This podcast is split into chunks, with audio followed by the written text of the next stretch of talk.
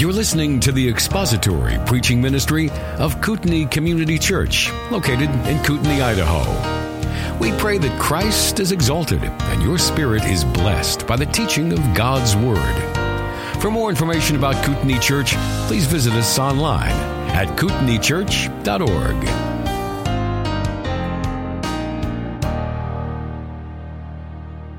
Well, welcome to Kootenai Community Church Adult Sunday School. We're in the book of Daniel.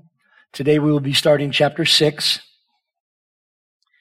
which is, if you remember, actually we'll start with prayer and then we'll launch into a little bit of review because there's often a couple of weeks between times when each of us teaches our section, our book. Jess was with us last week on uh, um, First Samuel. So let's let's open in prayer. Father, we thank you for the opportunity to look into your word. It is the lifeblood of our existence. And it is because Jesus Christ is the Word. And as we look today, we, we were, are going to see that you have always been in charge, have always been sovereign. You will continue to be so. And that in the time of Daniel, when the Jewish nation needed a picture of your sovereignty more than ever, you provided that in love. And so, Lord, we need to be reminded of that today in your church the Father is sovereign, that the Trinity is in control of everything that happens, and that nothing surprises you. So illuminate us today. Help us to see through Daniel how we can apply these truths today in our lives so that we might honor you, we might lift up the Lord Jesus Christ and spread your word to those who need to hear this message. For it is a message of truth. And we thank you for that in Jesus' name. Amen. So we'll start with Daniel chapter six. Let's, um, we're going to read the first 15 verses. We're not going to get to lions today. I know, but there's a petting zoo in Spokane, so if you need that. However, the next time we're together, we'll get to what is arguably called the most famous chapter in the Bible or the most famous story in the Bible. I think that probably the story of Christ is more famous than that, but but everybody you can talk to knows, has heard of, pretty much everyone has heard of Daniel in the lion's den. So we'll look at the lead up to that today. Chapter 6 verses 1 through 15. It seemed good to Darius to appoint 120 satraps, that's governors, over the kingdom that they should be in charge of the whole kingdom. And over them, three commissioners, of whom Daniel was one, that these satraps might be accountable to them and that the king might not suffer loss. Then this Daniel began distinguishing himself among the commissioners and satraps because he possessed an extraordinary spirit. And the king planned to appoint him over the entire kingdom. Then the commissioners and satraps began trying to find a ground of accusation against Daniel in regard to government affairs, but they could find no ground of accusation or evidence of corruption inasmuch as he was faithful and no negligence or corruption was to be found in him. Then these men said, we shall not find any ground of accusation against this Daniel unless we find it against him with regard to the law of his God. Then these commissioners and satraps came by agreement to the king and spoke to him as follows. King Darius, live forever. All the commissioners of the kingdom, and prefects, the prefects and satraps, the high officials and the governors have consulted together that the king should establish a statute and enforce an injunction that anyone who makes a petition to any god or man besides you, O king, for 30 days shall be cast into the lion's den. now, O king, establish the injunction and sign the document so that it may not be changed according to the law of the Medes and the Persians, which may not be revoked. Therefore, King Darius signed the junction, signed the document. That is the injunction. Actually, that's where we're going to stop. Um, bait and switch. We're going to stop at verse 10. So, in this chapter, 80 year old, 80 plus year old Daniel, as a result of his earlier stellar performance in his life previous in the Medo, in the Babylonian Empire, after the takeover, he is placed in another significant position of importance and responsibility. This immediately results in jealousy among the political appointees of the empire. Scurrilous men form a dark, evil plan to destroy Daniel, which results not only in his miraculous deliverance, but in the consolidation of Daniel's influence over this new kingdom. It is a wonderful, almost too good to be true historical narrative that shows Jehovah's complete sovereignty over the Gentile kings. Uh, Peter, if you can get, I have the uh, PowerPoint on the Google Drive. I forgot to give it to you. But if you can navigate to that and put slide 87 up. yeah, I realize it'll take a minute. That's why I'm going to speak very slowly. The opposite of an auctioneer. So when we, uh, when we studied chapter two, we noted the size of the Medo-Persian Empire, and I have a map coming very soon. It is considered, it was considered the most, actually, it's considered the most powerful of the ancient empires. At its height, during the reign of Darius I the Great, it controlled more than 2.9 million square miles uh, of land and spanned three continents, Asia, Africa, and Europe. Its control extended eastward into India and reached all the way westward into Greece. Its capitals were Persepolis and Susa. Its kings, with its kings sometimes residing in Babylon. For comparison, the lower 48 United States cover an area of about 3.1 million square miles. So it's approximately the size of the current United States lower 48. It is estimated in 480 BC. Yeah, 87. That's really cool. And I'm drawing a blank as to why that would be. Okay. Well, it's not important. It was just a map. It showed the giant Persian Empire all the way from Greece clear to India. It was huge. That's one of them. That'll preach. Yeah. Whoop. 85. We'll take 85. Do I hear 86?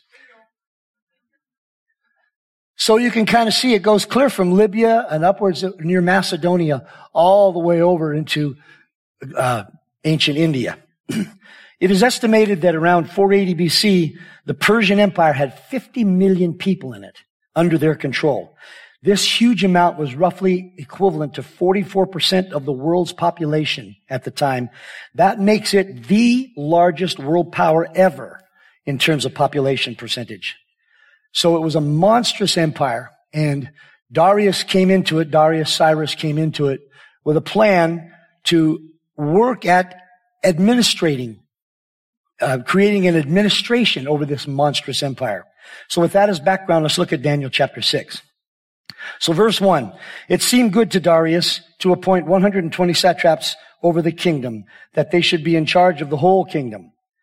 So at this point, the new king takes over Babylon, it becomes clear that in order to properly govern, he will need a great deal of help.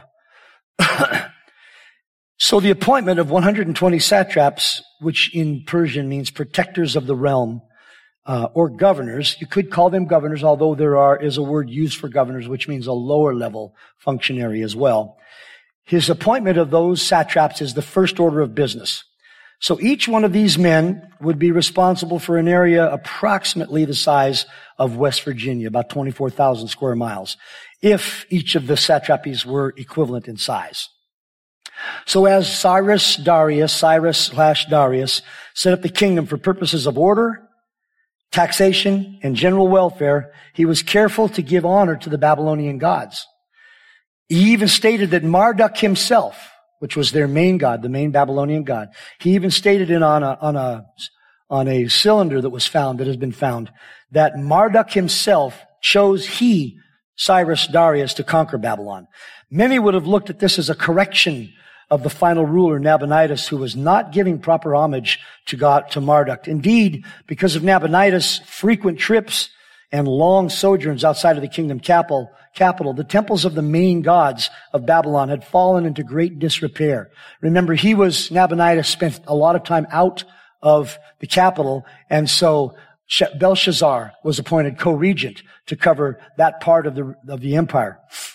And Nabonidus was busy building temples to the moon god, and who wasn't as cool a god as Marduk. So, so these are some of, there are some who question the accuracy of the statement that Daniel makes about the appointment of 100, 120 satraps. This was not an unusual concept in ancient kingdoms. And in the book of Esther, which the writer there notes that there were 127 provinces in the Persian Empire of that day. Esther 1-1. Now it took place in the days of Ahasuerus, the Ahasuerus who reigned from India to Ethiopia over 127 provinces. So this was indeed not an unusual concept. Often ancient kings would appoint sub-regents, sub, sub-rulers over the, their large, extensive holdings. Because it's not like today where things are communicated in a lightning fast, a lightning fast method. They're communicated by horseback or by camel or by caravan or carrier pigeon maybe. But a long, it took a long time to get a letter from Ethiopia to Susa. It would be like walking from Texas to Ontario. So, how are you ready for doing that? Would that be a good day's journey or a good month's journey? So that's how long it would take. In short, again, the critics take, take uh, exception to this simply because they don't like the fact that Daniel is a book of the Bible and so much of it is prophetic and so accurate. And that for those of you that haven't been here, we've all often discussed the fact that the main critic concern about Daniel is that it predicts things and is too accurate. Therefore, it must have been written afterwards because nobody could be that accurate. Yeah, but what are your actual base reasons? Well, that's our reason. It's just too accurate. It can't be true because we say it can't be true. Oh, okay. But it is true. And all of these things, in short, there's no reason to dismiss this verse. And in fact, it is part of the, of the narrative that explains Darius, King Darius's trust in Daniel. Uh, when we get to the lion's den, it's a part, I know you've all read it, so I'm not stealing any, any, any punchline. We remember that, you all remember that Darius was really upset that he had done this dumb thing and sent Daniel to the lion's den because he liked Daniel. Uh, and the the laws, and we'll talk about this when we get more into the into this section. But the laws of the Medes and Persians were unrevocable. They did not have the same kind of plenary power, complete power that the Babylonian kings. If if Nebuchadnezzar had done this and then changed his mind, said, "Oh, I've changed my mind. I don't want him in the lion's den," and it would have been over. He wouldn't have been in the lion's den. But not with the kings of the Medo-Persian Empire. Their system of government was different. When a king made an edict, it had to stand. And we'll talk about why uh, and, and how today the same thing is happening. Whenever men set themselves up to be God, this is what happens. Evil occurs, gigantic mistakes occur, human life is lost, and suffering occurs. Men are not God. Did y'all know that? Okay, I'm seeing some head shakes. That's real comforting. Any comments about verse 1? Verse 2. And so we've got 120 satraps appointed to cover this entire 2.9 million square mile kingdom. And, and under, over them, three commissioners, which would be the next step up. They use different, the terms mean something different in their language than they mean in ours. Commissioners were more powerful than governors. I'm sure some of our commissioners wish that they could be more powerful than our governor, but that's another story over them three commissioners of whom Daniel was one, that these satraps might be accountable to them and that the king might not suffer loss. So the satraps answered to the three commissioners and were responsible to bring reports and keep order in the geographic area that they presided over. And it was very, very bad juju if you didn't keep order in your satrap because you were responsible. And if the king had to do something about your mismanagement, it might include you losing your head and a new governor, a new satrap being appointed. So they answered to the commissioners. They were also responsible for the purposes of taxation and whatever the due process the Medo-Persian Empire offered. They were also responsible to make sure that nobody plundered the stores of the kings of the king in their particular satrap. They were to be making sure the king was kept whole, was kept um, from being abused, whether by by funds or by intrigue or plots or anything like that. So they had a lot of responsibility. Verse three. Then, as we might have guessed, This Daniel began distinguishing himself among the commissioners and satraps because he possessed an extraordinary spirit and the king planned to appoint him over the entire kingdom. So Daniel would be about 80 years old right now. And even so, he began distinguishing himself, as the scripture says, showing himself to be the most able administrator in the kingdom. The terminology used here to, to, describe him is the same as used by Belshazzar's mother the night before the downfall of Babylon. Because of his abilities, Cyrus Darius decides to appoint him over the entire kingdom as a sort of sub-regent to the king. How do you think the other 122 men took that? Oh, Daniel's a great guy. Yeah, he's the one that should be in charge. Political appointees, with very, very minor exceptions, never act that way. All of them are always on the climb to be something more than they deserve. and so as it, as it always is, so it is here. Never forget that political appointees of every age will often look for ways to ingratiate themselves with the authority over them. Bribes will be used. Selective information will be carefully targeted against enemies. And general dishonesty will be used to target those who are in the way of ambitious men.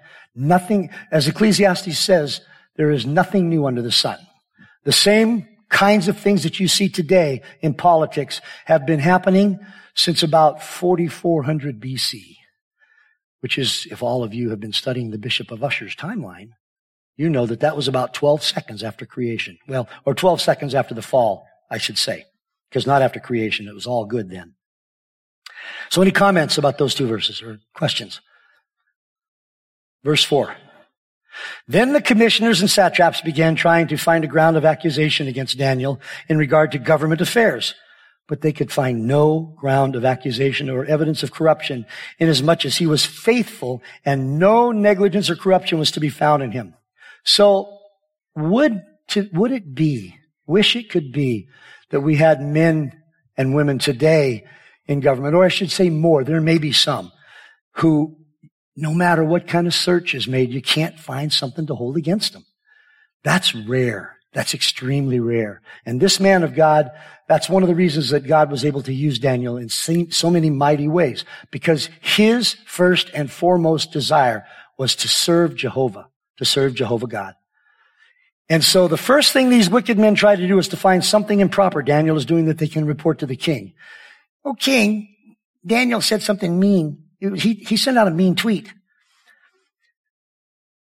But because they believe all men are like themselves, the reason that they must be able to find something in Daniel, they, that is the reason they must be able to find something Daniel is doing wrong. They know themselves. They know what they would do in a position if they were in Daniel's position. Here's how I'd handle it. Here's what I'd do. I'd do this and I'd do that. And, and pretty soon I'd be, I'd be indispensable to the king. And so because they believe that, about them, because they know that about themselves, they assume Daniel is the same. So they're looking for a way to nail him. It doesn't say how many of the commissioners and satraps were involved, but likely both other commissioners and any satraps that they had influence over were certainly involved. They would have looked over his reports, audited his tax information, talked to his friends and enemies, and generally investigated Daniel, hopefully without him knowing. My guess is that Daniel knew what was going on the entire time. Now, I can't, the scripture doesn't say that. That's just a, an inference of mine. The text does not tell us why these men wanted to get rid of Daniel. It is likely because his integrity stood in the way of their machinations to enrich themselves or to garner power for themselves or both. It is possible also that it involved anti-Semitism as verse 13 of this chapter states. They reminded the king where they reminded the king, Daniel is not one of us. So let's look at verse 13 really quickly, just so you can get some context here. Then they answered and spoke before the king, Daniel, who is one of the exiles from Judah, pays no attention to you, O king, or to the injunction which you signed, but hope keeps making his petition three times a day. So that they're making sure the king knows he's not one of us. He's one of those Jews. So there's very possible anti-Semitism in this. But most likely it was simply that this man of integrity, this one man of integrity, stood in the way of them enriching themselves and empowering themselves. And so it is in every age. If you can find men of integrity or women of integrity, they can be used by God to stop a great many evils. But these guys are really serious about what they're going to do. So chapter, verse 5 says, Then these men said, We will not find any ground of accusation against this Daniel unless we find it against him with regard to the law of his God. It must have been incredibly irritating to these men that they could find no ground of accusation. They most certainly knew that they themselves were subjected to the same scrutiny. If they, if they themselves were subjected to the same scrutiny, much could be used to bring them down from their positions. The only option they had was to set up a situation where Daniel's integrity would be his downfall. Now isn't that ironic? Where his integrity and his faithfulness to Jehovah would be his downfall. And in that comes a test for Daniel, and we'll see that test. We'll see how he responds. But every, every person who names the name of Jesus Christ will at some time or sometimes in their life be put in a position where their integrity will possibly be their downfall. If they won't stay true to the Lord Jesus Christ, they may, if they won't stay true, then they may advance. If they will stay true, they may lose everything. They may lose their life. And this is what happens to Daniel. It's no different today. The only op- operation they had would be to, op- the only, the only option they had was to set up a situation where Daniel's integrity would be his downfall. They had to provide a legal means for his destruction. It would have to be something that his conscience would not allow him to do, that would not allow him to do anything different than he was known for doing. It would have to be a conflict between official regulations and the law of God. Does that sound familiar? Boy, I'm sure glad that that doesn't happen today. We don't have to live under that. Interestingly, though, interestingly enough, it would have required them to study the Old Testament, to study the scriptures of the times, to know how to get Daniel, or to, as well as watching him. Or to at least inquire with possibly some of the disreputable Jewish exiles that they might have access to. In any event, it required them to find something that Daniel could not in good conscience violate because they knew he would not violate the word of God or his conscience. And so they searched around, they cast around, and they come up with a plan. Then these commissioners, they came up with a plan, and it's going to be, it's going to be laid out here for us. They came up with a plan. The commissioners and satraps, verse 6, came by agreement to the king and spoke to him as follows. King Darius, live forever. If I was King Darius, I would have probably thought, something's up. But unfortunately, um, Darius was a man, and he was subject to the same I say unfortunately. What else would he be? Dumb statement. Unfortunately, he was subject to the same problems that all men have. If you're gonna, if, if you elevate them, they like it. It's, it's hard for all of us. When, when someone else gets the credit for something we did, how do you feel about that? You know, it's just tough. That's a different situation than here. But anyway, King Darius lived forever. That was a fairly well-worn greeting for kings of the day.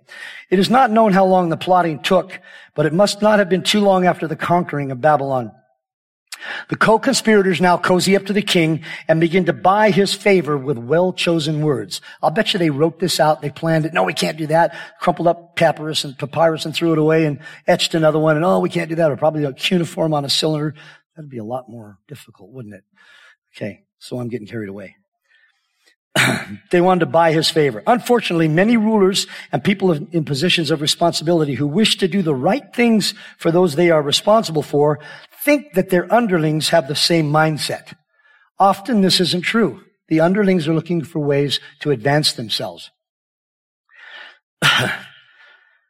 Jockeying for power, money, and position generally occupy the, the minds of many of those who are under the authority of others.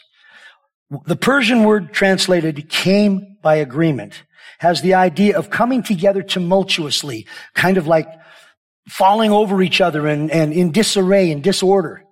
Um, so these guys came together in the king's throne room and it was like they, they filed in and they hurried in and they bumped into each other. That's the idea behind this.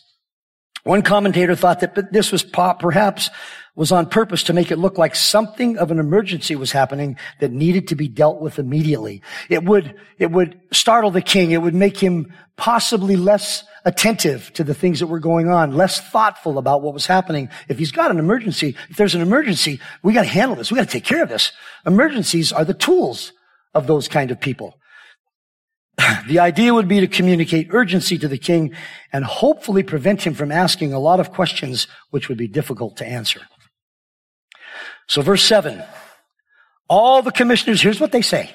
King Darius, oh live forever all the commissioners of the kingdom, the prefects, the satraps, the high officials, and the governors have consulted together that the king should establish a statute and enforce an injunction that anyone who makes a petition to any god or man besides you, O king, for 30 days shall be cast into the lion's den.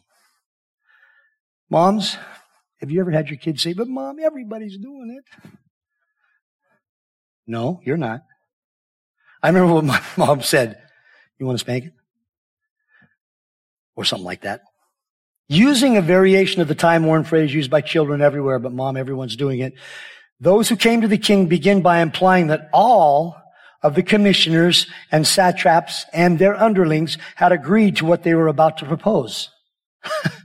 that would be so far from the truth. Today, you could almost make a case for it with electronic communication. But back then, I'm sure well, many of these governors hadn't made it back to the capital for this. Some of the more officious and, and appropriate ones were probably still in their homes, making sure the king wasn't plundered in their area. More than likely, um, it's it's it's uh, be, they, so they begin by implying that all of the commissioners and satraps had agreed. It is unlikely that all had agreed. More than likely, many of them were not even in on the plotting, since they were often because of their duties scattered about the kingdom. We know one who didn't agree, don't we? Who was that? It would be Daniel. so if, if I was the king, I'd like to think this, at least. If I was the king and someone came in and said this to me, I'd want to know what my most favored commissioner had said. But probably because they presented it as an emergency in something uh, in, in this situation, Darius was stricken, unable to think properly. I, I don't know. I just, I, I really tried to think this through and, and I just, he, he didn't ask questions. He didn't ask any questions. So, nevertheless, the group petitions the king and described to him an apparent result of meetings they had to give him great honor. So he would have liked that part. No one can pray to any god or man except beside you, O king, for 30 days. And then any who does shall be cast into the lion's den. This would have appealed to Darius's natural vanity and wished to be looked upon as more than he was. This, it was not, by the way, it was not a requirement of the Persian religions that people look at the king as actual deity. It wasn't a requirement in their holy books. But it was required they at least look at him as a direct representative of deity. So this would have been a step above what the religion required. And it would have played to Darius's vanity. The heart of the scheme was to require prayer only to the king for 30 days. Obviously, the conspirators had observed Daniel's praying, habit of praying to Jehovah three times a day. The penalty would be to be cast into the lion's den.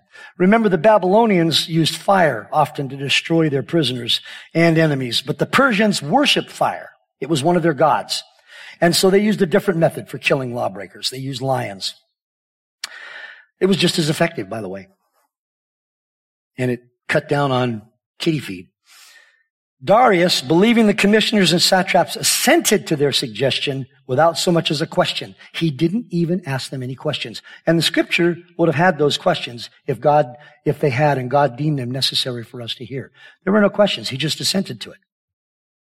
Possibly at this point in his kingship, he was still getting to know the officials he had appointed, and he assumed the best. Now I'm conjecturing on that. That's not in the scripture. So everyone's clear on that. I'm just assuming that he assumed the best. We all know what happens when we assume things. Verse 8. Now, O king, establish the injunction and sign the document so that it may not be changed according to the laws of the Medes and Persians which may not be revoked. I would have, I mean, if you heard someone say that to you and then they reminded you of your own law that if you do this, it can't be revoked, that might open some suspicions in my mind, I hope. So the petitioners knew that unlike Babylonians whose kings had ultimate power to make or break law, Persian law, once invoked, was irrevocable. The law, any law the king made must be followed to the letter, even by the king himself. And they remind Darius of that as they present this idea to him. The Persian word used for sign, sign the document here, and in verses 9 and 10 has the idea of to write, to draw up, to draft. And it implies a bit more work than just reading and, and uh, pinning your signature to a document. The Persian word for revoked includes the idea that something cannot even be altered a little bit. So Daniel, uh, um, this is silly, but um, Darius couldn't have said, "Okay, I can't revoke it, but I now pass a law that that our best warriors have to put muzzles on the lions." Good luck with that, or something. He couldn't even do that. Not only could they not revoke it, they couldn't alter it at all. It had to be carried out as written. And he would have, he would have put his signet on it, his signature on it, and the officials, what the uh, most important officials would have put their signature on it. Whose signature would have been missing? We're still not suspicious. Darius, you dimwit.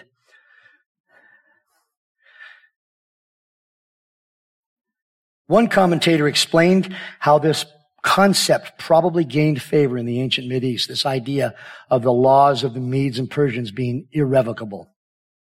This custom grew out of the opinions which prevailed in the East in regard to the monarch. His will was absolute, and it was a part of the system which prevailed then to exalt the monarch and leave the impression in the mind of the people that he was more than a man. He was infallible and could not err. Nothing was better adapted to keeping up that impression than an established principle of this kind that a law once ordained could not be repealed or changed. To do this would be a practical acknowledgement that there was a defect in the law, that there was a want of wisdom in ordaining it, and that all the circumstances were not foreseen, and that the king was liable to be deceived and to err. With all the disadvantages attending such a custom, it was judged better to maintain it than to allow that the monarch could err. And hence, when a law was ordained, it became fixed and unchanging. They wanted the people to look at their monarch as either a deity or a perfect representative of the deity. That doesn't happen today, does it? I'll leave that to your imagination or your scriptural study, which would be better. If the king ordained something and then changed his mind, well, maybe he made mistakes on other things too. That could never be allowed to get into the minds of the people under the control of the monarch. So, one, in one historical chronicle of the Persian kings, the story is told of an Athenian warrior named Charidemus who gave the king, he was a, a good warrior and he had, he had, he had, uh, um, worked very well in a recent campaign to subdue some of the king's enemies. And so the king gathered a bunch of people and he gathered this guy because he, his tactics came to the king's attention. This is a uh, ancient chronicle that was it's actually in recorded a historical chronicle. So it's an Athenian warrior named Charidemus. He gave the king advice regarding an upcoming military tactic. The king's advisors disagreed with his with his his uh, advice, and Charidemus lost his temper and slurred the advisors, commenting on the Persians' lack of manliness. This angered the king, who ordered Charidemus to be put to death. He, in, in a fit of anger, ordered this good warrior to be put to death. The king had misgivings once he cooled off, but he could do nothing. The chronicle states this this way. Here's how the history, state, history states it. Once the king's passion had cooled, he promptly regretted his act and reproached himself for having made a serious mistake, but all his royal power was not able to undo what was done. so, this laws of the Medes and the Persians figures, figures very well in the Jehovah God setting up this situation where Daniel is ob- obviously going to die. There's just nothing that can stop this. He's going to die. And there would have been a lot of people sad about this and a lot of people happy about this. And Jehovah is setting this up again, as we've seen throughout the book of Daniel, to show his sovereignty over all the actions of men, whether Jewish or Gentile, all the actions of men. Verse 9. Therefore, King Darius signed the document, that is the injunction. So without further ado, without any questions, without any inquiries, without any research, Darius simply signs after he's drafted it. It's very possible that he helped draft or drafted the document. It may very well have been that these commissioners and satraps brought in a previously drafted document for him to sign. But there's more to him than just signing it. It's, he must have read it. He may have, who knows. But at any rate, he signs the document. And it is noted that it is not just a document, but that it is in a legal sense a decree, an interdict, something that cannot be undone. So even in the documentation that he signed, even in the wording that he signed, it's also noted that it can't be undone. It was to stop something prescribed in the document. And that something was the very thing that Daniel was known to do faithfully every day. One commentator explains this historical context, which shows that Darius' signature on this document was perfectly in line with his known character. He says this, speaking of Darius or Cyrus, that from his character as given by Xenophon, a man of weak mind, a man passionate and peevish, a man given to wine and women, we are not to expect much of wisdom. We, we are not to expect much wisdom. Of this man, we are not to expect much wisdom. There is nothing stated here by Daniel with is inconsistent with the character of such a man. Again, the critics attack this verse. How would we know? And we have other historical documents that talk about the character of this man. But one of the things that bothers me the most is if the pagan sec- secular world can't find something that says something that the Bible says, then the Bible must be wrong, even if it's the only book that speaks on it. But in fact, it is a, has been proven again and again and again to be the most reliable document we have for history. So, it's simple peevishness as a characteristic of Darius that causes them to reject what the scripture says if they can't document it in some historical document. But in this particular case, it was. At this time in the narrative, the plan is in place. Daniel will, in the eyes of the plotters, be at least neutered, at best destroyed.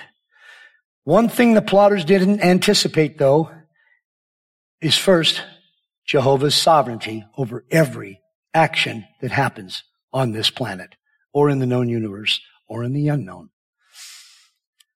One thing they didn't anticipate, the second thing they didn't anticipate, though, was the king's care for Daniel himself. Had they known that, they might have changed their plot. I'm not sure they thought this through. What if Daniel survives this?